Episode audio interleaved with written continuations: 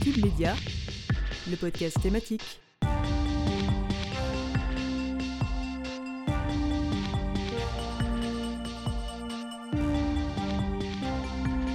Voici plus de deux semaines que l'information ne tourne plus qu'autour de ce désastre.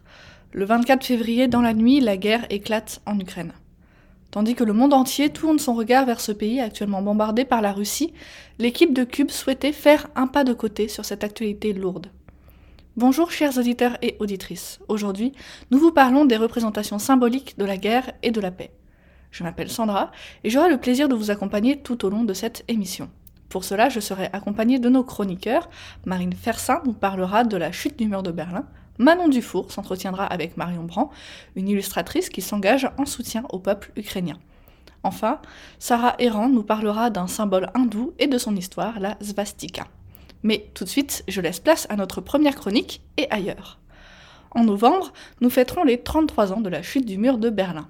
De nombreuses images du 9 novembre 1989 sont connues du grand public, mais aussi quelques notes de musique, n'est-ce pas Marine?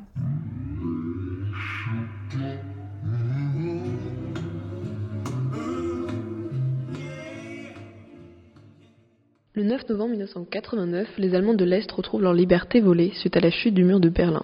Pendant 28 ans, ils ont été coupés du reste de l'Allemagne. La destruction du mur est un élément primordial dans la chute de l'URSS qui prend fin le 25 décembre 1991. Les images des Berlinois de l'Est, enlaçant ceux de l'Ouest, font le tour de la planète. La foule s'amasse autour des différents points de passage pour traverser le mur qu'ils ont tant rêvé de voir détruit.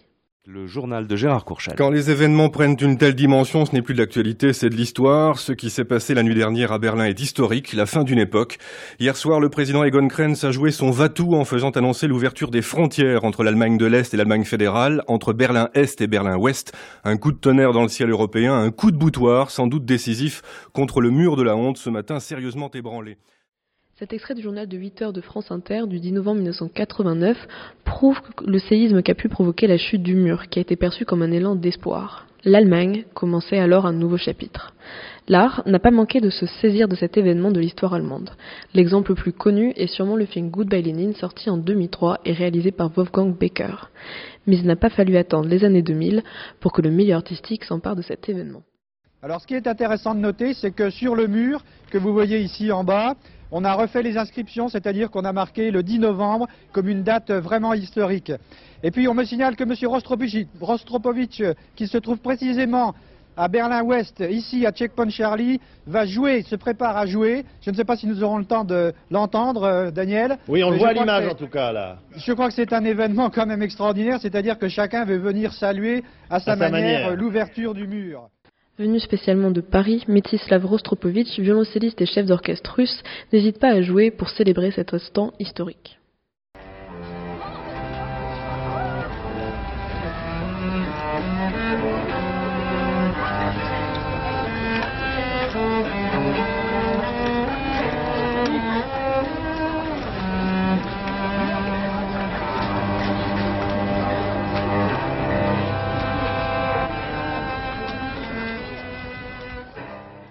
J'avais mon violoncelle, je voulais jouer Bach, pour moi tout seul, pour remercier Dieu.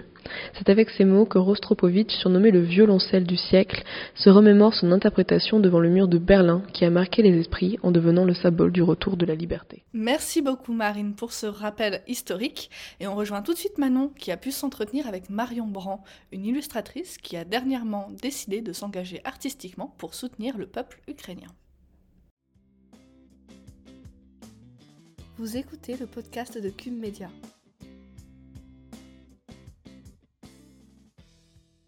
Alors cette semaine, Marion, le thème de notre podcast, c'est euh, l'appropriation en quelque sorte de la guerre et de la paix euh, par les artistes. Une appropriation euh, au sens d'inspiration et, d'engagement. Le contexte actuel avec la guerre en Ukraine, ça nous a donné l'envie au sein de la rédaction de Cube de se pencher sur ce sujet. Et il me semble que vous aviez réalisé deux illustrations sur votre page Instagram. Peut-être avant de, rentrer dans le vif du sujet, vous pouvez vous présenter, nous dire un peu qui vous êtes et le métier que vous exercez. oui, eh ben alors du coup, je m'appelle Marion Brand. Je suis artiste-auteur, donc euh, plus spécialement, euh, spécifiquement illustratrice. et je vis dans le dans le Haut-Jura, dans le petit village de La Pesse. Je suis à peu près une heure de la frontière suisse. Pour commencer, parlons peut-être un peu de ces deux illustrations que vous avez réalisées euh, pour montrer votre soutien au peuple ukrainien. Euh, peut-être que vous pouvez très rapidement euh, les décrire à nos auditeurs pour qu'ils aient une image en tête. Oui, alors le premier dessin, je l'ai réalisé, si je me trompe pas, le, jour où j'ai reçu l'information en me levant le matin que euh, l'armée russe était euh, rentrée euh, sur territoire ukrainien et plus spécifiquement avait commencé les bombardements sur Kiev. Donc c'est plus ou moins officiellement le début de la guerre.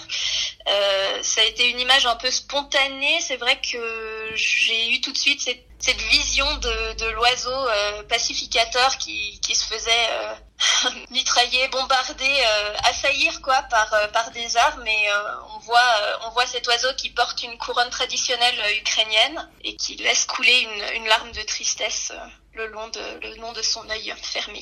Ça, c'est la première illustration. Et la seconde illustration je reprends un peu ces, ces références-là de, de l'oiseau, euh, l'oiseau meurtri euh, qui est tenu dans les bras de moi que je vois comme une jeune ukrainienne qui, euh, qui pleure aussi son pays et la situation actuelle et qui essaye de porter cet oiseau de la paix comme elle peut. Et euh, ce dessin, euh, je l'ai je l'ai dessiné en pensant tout particulièrement à une amie qui m'a demandé euh, lorsque j'ai pris de ses nouvelles et que je lui ai demandé ce que je pouvais faire pour elle, donc une amie qui, qui vit en Ukraine, hein, qui est actuellement sur place et qui est sous, sous les bombardements qui m'a dit que je pouvais, euh, la seule chose que je pouvais faire pour l'instant, c'était continuer à dessiner pour eux. Donc euh, voilà, je l'ai fait en pensant à cette amie et aux autres amis ukrainiens que j'ai sur place. Et, et, justement, comment on trouve l'inspiration quand on cherche à illustrer la guerre, quand, quand vous vous êtes retrouvé face à une feuille blanche ou devant votre tablette? Par quoi on commence? Où est-ce qu'on puise sa sensibilité?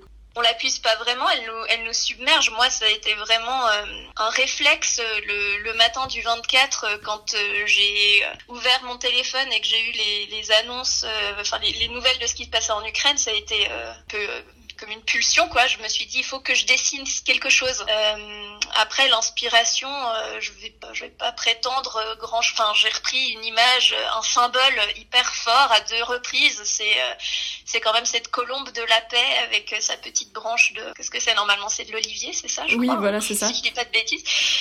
donc par parfois c'est un peu les, les, symboles les plus simples qui sont aussi les plus puissants. Donc voilà, moi j'ai pris ces symboles-là parce qu'ils me parlaient à ce moment. Et justement, c'est ce que j'allais dire, euh, l'une de vos illustrations, donc on voit euh, les balles qui arrivent tout droit vers un oiseau qui pourrait rappeler la colombe de Picasso. Est-ce que pour vous, le dessin, c'est pas une manière un peu plus douce, mais pas moins percutante, euh, de montrer la guerre qu'avec des vraies photos de bombardement? On peut illustrer avec une photo comme on peut illustrer avec, avec n'importe quelle image, que ce soit justement une photographie ou avec un dessin un crayon, euh, un crayon et une feuille, euh, on peut, on peut montrer les choses. On peut montrer la guerre, on peut montrer heureusement aussi plein d'autres choses, euh, l'amour, l'espoir.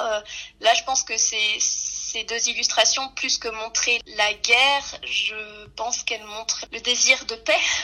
le, le, point central de l'illustration, ça reste l'oiseau qui représente lui la paix. Oui, je comprends. Et on peut parler d'une sorte d'engagement. Pour vous, euh, quand on est artiste, est-ce que c'est essentiel d'être engagé? On a quand même euh, un outil entre les mains qui nous permet de nous exprimer et qui nous donne la possibilité de, de montrer des choses, de dire des choses et puis de, revendiquer aussi des choses. Oui, de pouvoir, euh, de pouvoir s'engager à travers son dessin. Après, j'aurais pu ne pas les faire. Donc quelque part, il y a et j'aurais pu j'aurais pu les faire et ne pas les montrer. Donc j'ai fait les deux. J'ai fait ces illustrations et je les ai montrées. À partir de là, c'est un positionnement. Après, vers quoi, vers quoi il mène, ça c'est encore la question que je me pose. Qu'est-ce qu'il y a derrière, euh, derrière le fait de poster une image sur, euh, sur un réseau euh, un réseau social comme Instagram? Et, justement, j'en viens, ce matin, j'ai vu que le, magazine euh, Télérama donnait carte blanche à l'artiste Gérard Garouste pour produire 300 lithographies qui seront vendues dans le but de recueillir de l'argent pour la Croix-Rouge. Vous, vous avez parlé sur votre Instagram de faire une collecte à votre échelle en vendant une illustration. à qui pensez-vous donner l'argent que vous avez récolté? Ben, je,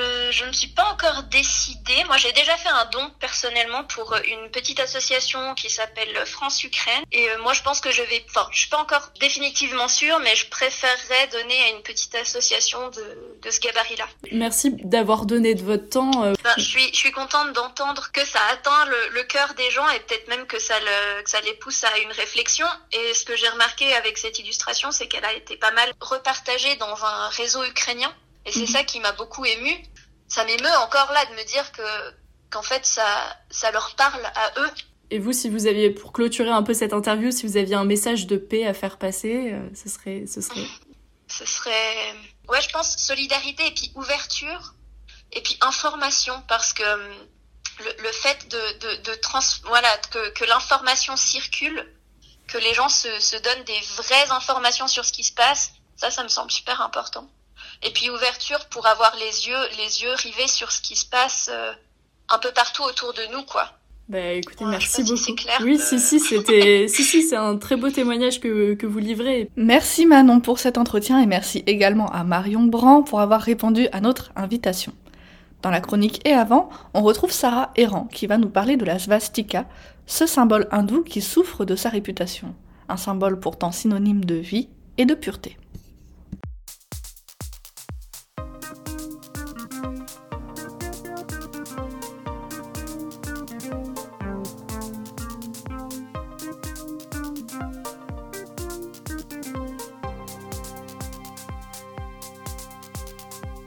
Le svastika est un symbole mondialement connu, notamment pour son utilisation par les nazis en tant que croix gammée.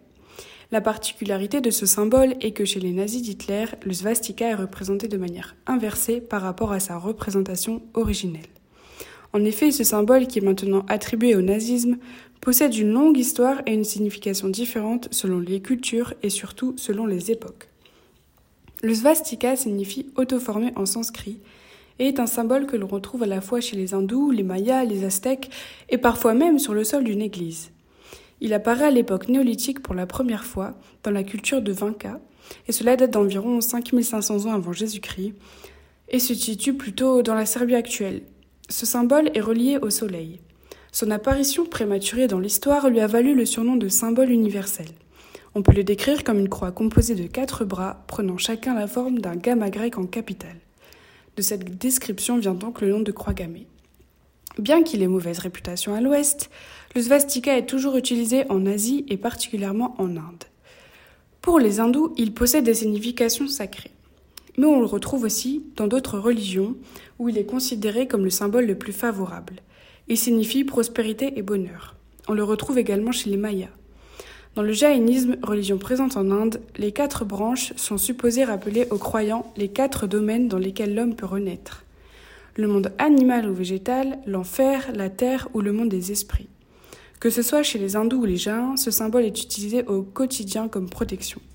Ainsi, on peut facilement le voir accroché sur les seuils de maisons, aux portes et dans les offrandes. Le svastika qui tourne vers la droite représente par la rotation des branches la course quotidienne du soleil. A l'inverse, celle tournant vers la gauche symbolise la nuit, la déesse hindoue de la destruction Kali et certaines pratiques magiques. Sous le régime nazi, Hitler choisit comme emblème celui tournant vers la droite. Finalement, aussi pur un symbole peut-il être, son appropriation par un mouvement extrémiste peut engendrer l'oubli de son origine pour une grande partie du monde. Merci beaucoup Sarah pour ces explications. Et il est déjà temps pour moi de conclure cette émission et de vous dire au revoir. Mais attendez, si vous avez apprécié ce podcast, vous pouvez retrouver l'intégralité de nos productions sur Spotify, SoundCloud et sur nos réseaux sociaux, Facebook, Twitter et en IGTV sur Instagram. N'hésitez pas également à regarder nos reportages écrits par notre équipe de rédacteurs bénévoles sur notre site Cube Media. Avant tout, je souhaite remercier l'intégralité de l'équipe de Cube qui a permis de réaliser ce podcast. Marine Fersin, Sarah Errant et Manon Dufour qui a également mis en forme cette émission. Quant à moi, il ne me reste plus qu'à vous dire à la semaine prochaine pour notre prochain podcast. Prenez soin de vous et de vos proches et à très bientôt sur Cube. Cube Média, le podcast thématique.